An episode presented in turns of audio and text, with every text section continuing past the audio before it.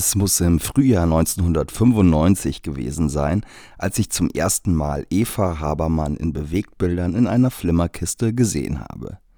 Mit meinen damals neun Jahren flätzte ich mich im Schlafanzug auf dem elterlichen Wohnzimmerboden vorm Röhrenfernseher mit einer vollen Schüssel Kellogg's Smacks in der Hand.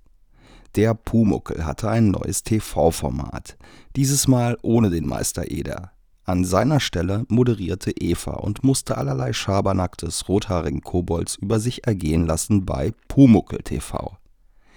Als ich dann 16 war, erschien der von meiner ganzen Jugendgeneration kultisch verehrte Feuereis und Dosenbier mit ihr, inklusive dem mittlerweile popkulturell fest verankerten Du hast nicht Schulz gesagt.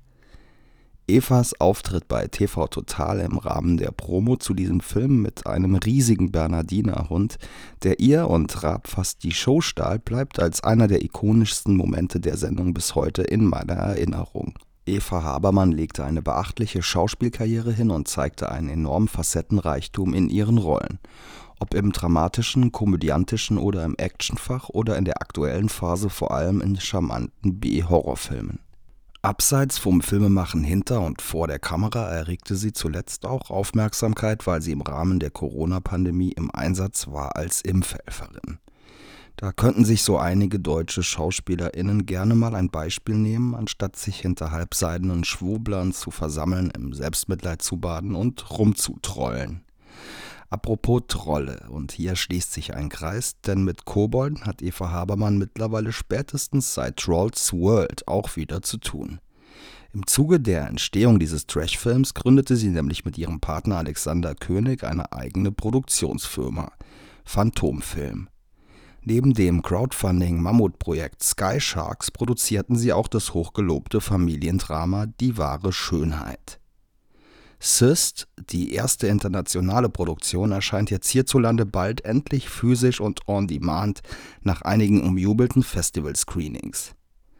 Dankenswerterweise durfte ich den Film schon sehen und bin begeistert von dieser wundervoll oldschooligen Body-Horror-Komödie über eine Zyste, die ein mordendes Eigenleben entwickelt. Darin zu sehen ein wahres Trash-Film-Triumvirat. George Hardy aus Troll 2, mein Kumpel Craig Sestero, also Oh Mark aus The Room und eben Eva Habermann. Übrigens ein fantastisches Englisch sprechend. Noch mehr im Fluss als Evas Englisch sind hier nur die Körperflüssigkeiten. Dabei spritzt fast mehr Eiter als Blut. Das Ensemble hat sichtlichen Spaß an überzeichnetem Overacting. Die Practical Effects sehen griffig und hochwertig aus und ein paar witzige Running Gags sorgen für erleichternde Lacher zwischen den ganzen Ekelexzessen. Mehr über ihre Kinopräferenzen, über die Entstehung von Cyst und wirklich denkwürdige Erlebnisse mit Hollywood-Legenden jetzt bei Gefragt mit Eva Habermann. Die erste Kinoerinnerung. Meine allererste Kinoerinnerung ist E.T. Also E.T. gehört auf jeden Fall mit dazu und das doppelte Lottchen. Das doppelte Lottchen fand ich ganz toll, weil ich mir früher auch immer eine Zwillingsschwester gewünscht habe, weil ich meine eigene Schwester ein bisschen blöd fand. Die war irgendwie anders als ich und fand mich immer nur anstrengend und ich hätte gerne Verstärkung gehabt. Aber E.T. fand ich auch toll. Ich fand das so süß, immer mit dem nach Hause telefonieren. Und ich habe so geweint, als E.T. fast gestorben wäre. Lieblingskino. Mein Lieblingskino ist selbstverständlich der Zugpalast in Berlin. Er ist so besonders einmal, weil es so ein großes Kino ist mit 800 Plätzen. Dann, weil ich da schon sehr oft war für Premieren oder auch während der Berlinale und es einfach was sehr Glamouröses hat. Der Saal ist sehr bequem, die Sitze sind bequem und die Leinwand ist unglaublich groß und man sitzt quasi mitten im Film drin. Der perfekte Kinobesuch. Ich kann einiges sagen zum nicht perfekten Kinoerlebnis, wenn zum Beispiel jemand neben dir die ganze Zeit redet oder am besten seinem Nachbarn kurz erklärt, was passiert. Das ist besonders schön oder wenn jemand sehr laut Popcorn isst oder an Stellen die ganze Zeit lacht, die einfach nicht lustig sind und du dadurch dem Dialog nicht mehr folgen kannst. Für mich ist das perfekte Kinoerlebnis, wenn ich so richtig schön in den Film eintauchen kann. Ich mag gerne Kinos, die eine ganz tolle Soundanlage haben, wo du auch teilweise die Sitze vibrieren spürst bei den Bässen oder wenn irgendwie eine Detonation vorkommt. Ich mag Kinos, die eine große Leinwand haben, wo man richtig sich mitten im Filmgeschehen fühlt. Im Kino sehe ich entweder gerne Horrorfilme, oder Komödien. Horrorfilme, weil man sich so wahnsinnig schön erschrecken kann, weil wenn es alles so groß ist, ist es viel schlimmer und ich will ja auch im Kino was spüren. Dasselbe gilt auch für Komödien. Wenn das Publikum dann gut ist und man mit guten Freunden da ist, dann hat man einfach viel mehr Spaß, weil man alle zusammen dann lachen kann. Ich finde beim perfekten Kinoerlebnis wichtig, dass die Stühle wirklich bequem sind. Am besten noch so ein bisschen zum Zurückklappen. Das ist dann der absolute Traum. Oder wenn man mit seinem Liebsten da ist, so eine Art Doppelbank finde ich toll, wo also nicht so eine unbequeme Lehne zwischen einem ist. Und in Amerika habe ich das auch schon mal erlebt, dass man in dem Kino dann auch Essen bestellen konnte und Getränke. Das war einfach schön, wenn man so einen Drei-Stunden-Film dann anschaut, so wie Herr der Ringe dann verhungert man nicht. Das ist sehr angenehm und ich mag dann auch die Pause in der Mitte, weil man dann auch zwischendurch auf Toilette gehen kann. Ich habe in meinem Leben schon oft Filme auch alleine gesehen, weil es sich so ergeben hat, weil ich irgendwo anders gedreht habe und Zeit hatte und es dann schöner ist, einfach nochmal aus der Tür zu gehen und ins Kino zu gehen, weil Kino einfach nochmal ein ganz anderes Erlebnis bietet als vorm Fernseher. Und mir ist das so ein bisschen egal. Ich gehe auch allein ins Kino, ich gehe auch zu zweit ins Kino oder mit einer ganzen Gruppe. Das ist mir wirklich egal. Der perfekte Sitzplatz ist genau in der Mitte von der Mitte oder beziehungsweise so ein bisschen zwei Drittel entfernt von der Leinwand. Oft gibt's ja so einen Gang, wo man dann so, also wo vor einem dann auch keiner ist, also niemand, der einen wirklich stört, dass man drüber schauen kann. Die Sitze müssen alle so art stufenförmig nach unten gehen. Ich hatte schon oft genug, dass ich wirklich nichts gesehen habe. Und obwohl alles irgendwie frei war, sich ausgerechnet der größte Mensch direkt vor mich gesetzt hat, wo du echt gefragt hast, ey komm, entschuldige bitte, das ganze Kino ist frei, das muss doch jetzt nicht sein. Aber natürlich kann man sich dann auch noch umsetzen oder so. Aber ich mag gern diese Plätze so auf zwei Drittel Höhe, weil da bin ich weit genug weg und nicht zu weit weg. Ich mag im Kino unglaublich gern die Nachos. Also wenn ich Hunger habe, esse ich gern die Nachos, so schön mit ähm, Jalapenos und mit Käse und Tomaten. Und wenn ich keinen wirklichen Hunger habe, dann esse ich sehr gerne Popcorn, aber nur süßes Popcorn. Ich trinke auch gerne Cola, weil mich das an die Kindheit erinnert, weil ich oft nur, wenn ich im Kino war oder bei McDonald's, dann durfte ich Cola trinken. Ich gehe entweder sehr gerne abends ins Kino oder in die Spätvorstellung. Das kommt immer so ganz drauf an. Andererseits finde ich es auch schön, wenn man ins Kino geht und danach der Abend noch ein bisschen länger ist, weil dann kann ich den Film besser nachwirken lassen. Die denkwürdigste Begegnung. Wem ich begegnet bin. Ich bin schon sehr vielen Stars auf dem roten Teppich begegnet, obwohl das ist immer sehr unangenehm, wenn die Security-Leute einen dann so wegdrängen, so als wäre man irgendwie ein lästiges Übel, weil natürlich Angelina Jolie sehr viel Platz um sich braucht oder auch andere Stars. Ich bin dann auch immer sehr neugierig, sehr ehrfürchtig und genauso aufgeregt wie jeder andere auch, wenn ein Star aus Amerika da ist. Ich finde es interessant, dann immer zu sehen, entweder wie klein die Menschen sind, äh, siehe Tom Cruise, oder Angelina Jolie ist wirklich dünn wie ein Strich in der, also wenn die unter der Dusche stehen würde, müsste sie springen, damit sie überhaupt nass wird. Die ist wirklich super dünn. Aber sonst so bei anderen Gelegenheiten, wo ich mich auch wirklich unterhalten habe, das war einmal bei so einer Charity-Veranstaltung, da war Pamela Anderson und die war ganz nett, ganz sanft und hat, war sehr angenehm. Also ich konnte mich sehr gut mit der unterhalten. Aber mein Highlight war Rutger Hauer. Der lebt ja leider nicht mehr, aber ich habe mit ihm zusammen gedreht. Das ist natürlich dann ein anderes Verhältnis, wenn man auch eine Szene spielt. Insbesondere, wenn man dem anderen die Nase ableckt in der Szene. Das war bei Lex. 1996 und wir waren dann auch einmal mit ihm essen in einem japanischen Restaurant, also die anderen Schauspieler und der Regisseur. Und er hat auf einmal, als wir ihn danach gefragt haben, uns die Todesszene von Blade Runner in dem Restaurant vorgespielt. Das ganze Restaurant hat ehrfürchtig zugeschaut und das fand ich so toll, dass der einfach so spontan und so witzig war. Was ich sonst machen würde. Wenn ich nicht Schauspielerin geworden wäre, wäre ich entweder Pferdewirt geworden. Ich habe tatsächlich mein Praktikum im Pferdestall gemacht. Da war ich aber ganz besessene Reiterin noch, so mit 12, 13, 14. Ähm, von den Interessen her würde auch sehr gut Psychologin zu mir passen, weil ich unglaublich gerne mich in Menschen reinversetze. Das kommt mir auch in der Schauspielerei zugute. Ich möchte einfach wissen, warum Menschen so sind, wie sie sind, was dahinter steckt, was für eine Geschichte. Und ich helfe auch gerne Menschen. Also ich gebe wahnsinnig gerne Tipps. Also natürlich muss man mich dann danach fragen. Aber ich möchte gerne Menschen verstehen und ihnen auch dabei helfen, dass sie sich wohler fühlen, besser fühlen oder wachsen. Meine liebste Filmfigur. Meine lieblingsfiktive Figur ist Pumuckel.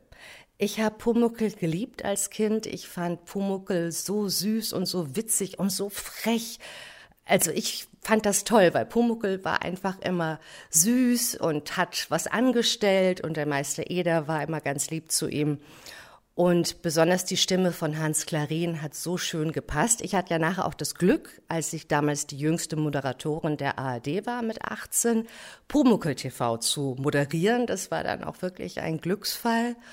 Und da durfte ich dann auch mit dem Pumuckel immer sprechen. Der wurde dann nachher so per VFX reingemacht.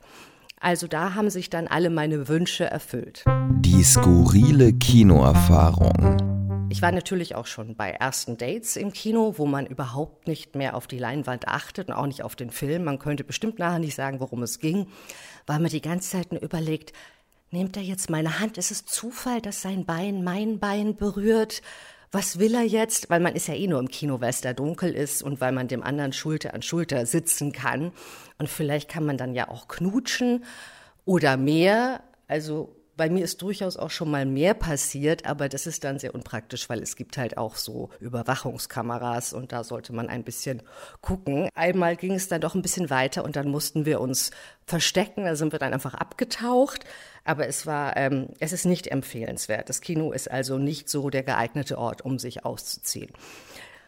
Ein weiteres Erlebnis, was ich sehr witzig fand, gleichzeitig auch ein bisschen tragisch für den Regisseur, war ein Abschlussfilm von einer Hochschule. Das wurde in Potsdam gezeigt bei einem Filmfestival.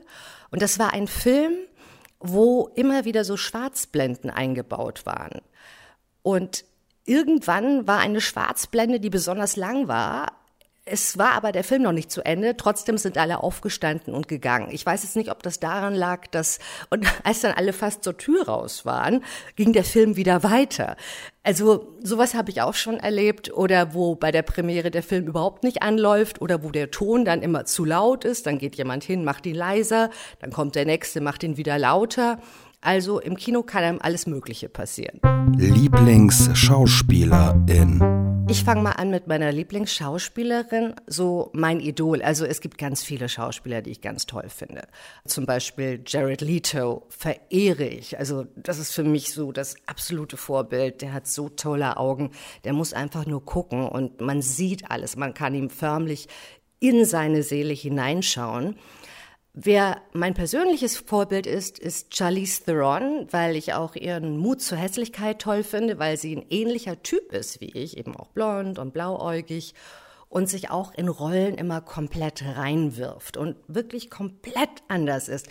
Bei Monsters habe ich das so bewundert, wie sie wirklich da auch 20 Kilo zugenommen hat und so hässlich aussah und die Rolle unglaublich gut gespielt hat.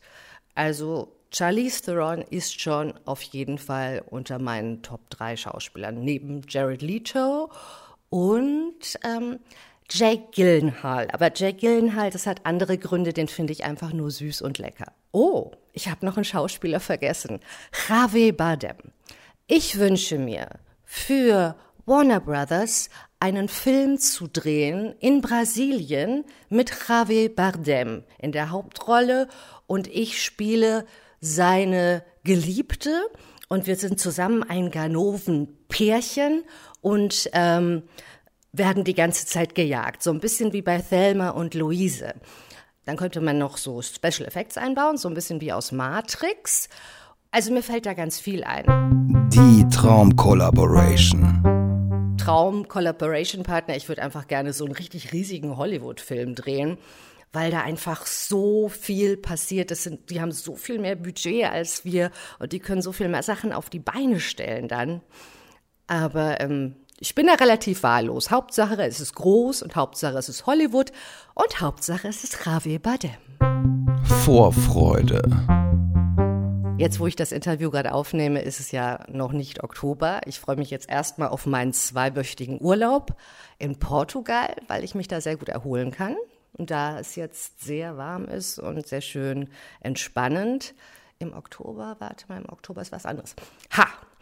Ich freue mich jetzt am meisten auf den Release von Sist, von unserem neuesten Film, von Phantomfilm, den wir in Amerika gedreht haben, in Baltimore, der jetzt am 22.10. auf Video on Demand rauskommt, also auch auf Amazon und auch auf iTunes und dann im November auf DVD und Blu-ray.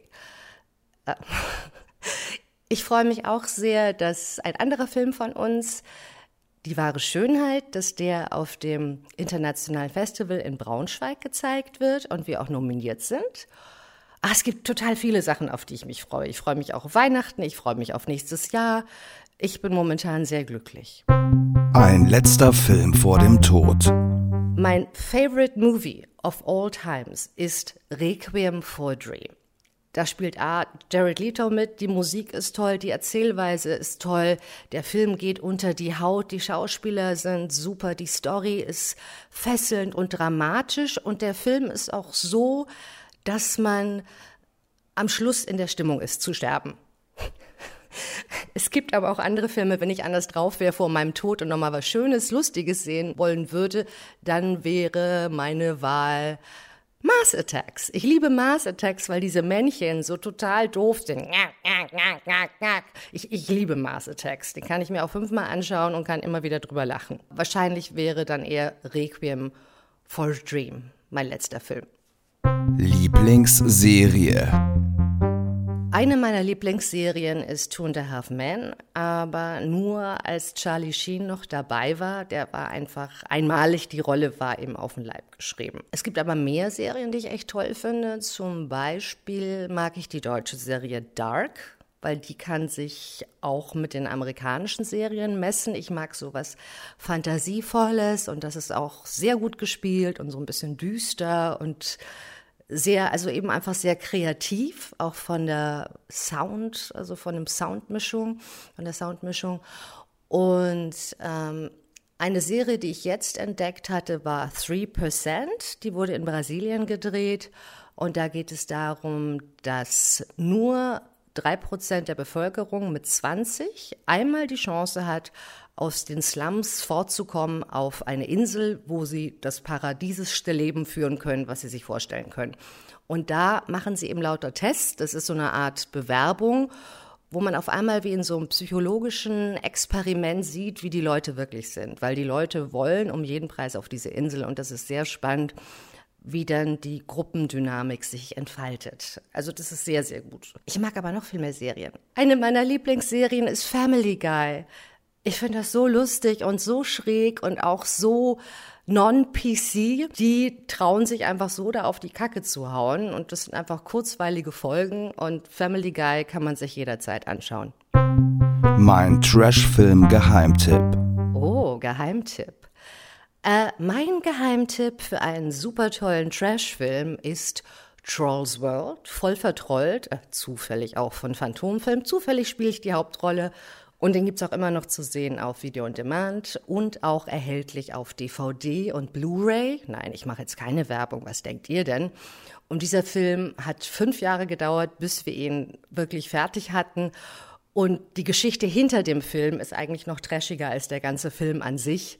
Dieser Film ist Trash pur und die meisten Leute sagen, sie kriegen von dem Film Kopfschmerzen oder Zahnschmerzen, weil der so irre ist. Das hat natürlich auch was mit dem geringen Budget zu tun und dass wir trotzdem einen ganz riesigen Film drehen wollten, was dann immer nicht so ganz klappt. Ein weiterer Trashfilm, den ich sehr gerne mag, ist The Room. The Room ist einfach so witzig. Darauf bin ich eigentlich erst durch The Disaster Artist gekommen, der ja auch Preise oder Oscar nominiert war. Und äh, in The Room hat auch Greg Sestero mitgespielt. Und Greg Sestero wiederum hat in unserem neuesten Film Sist mitgespielt. Jetzt in diesem Moment ist mein Lieblings-Trash-Film Sist. Der spielt nämlich in den 60er Jahren, ist ein Monster-Horrorfilm, so ein bisschen wie in den 60er Jahren, wo man noch keine Special Effects gemacht hat oder nicht machen konnte. Und der ist durchaus trashig und ich glaube, das könnte durchaus ein Kultfilm werden. Vielen lieben Dank, Eva. Syst erscheint am 22.10. on Demand und am 12. November dann auch endlich auf Blu-ray und DVD. Schickt mir gerne euer Feedback zur Folge an Schauplatz bei Instagram und abonniert und folgt bei Spotify und Apple Podcasts und lasst gerne eine Bewertung da. Bis zum nächsten Mal. Ciao.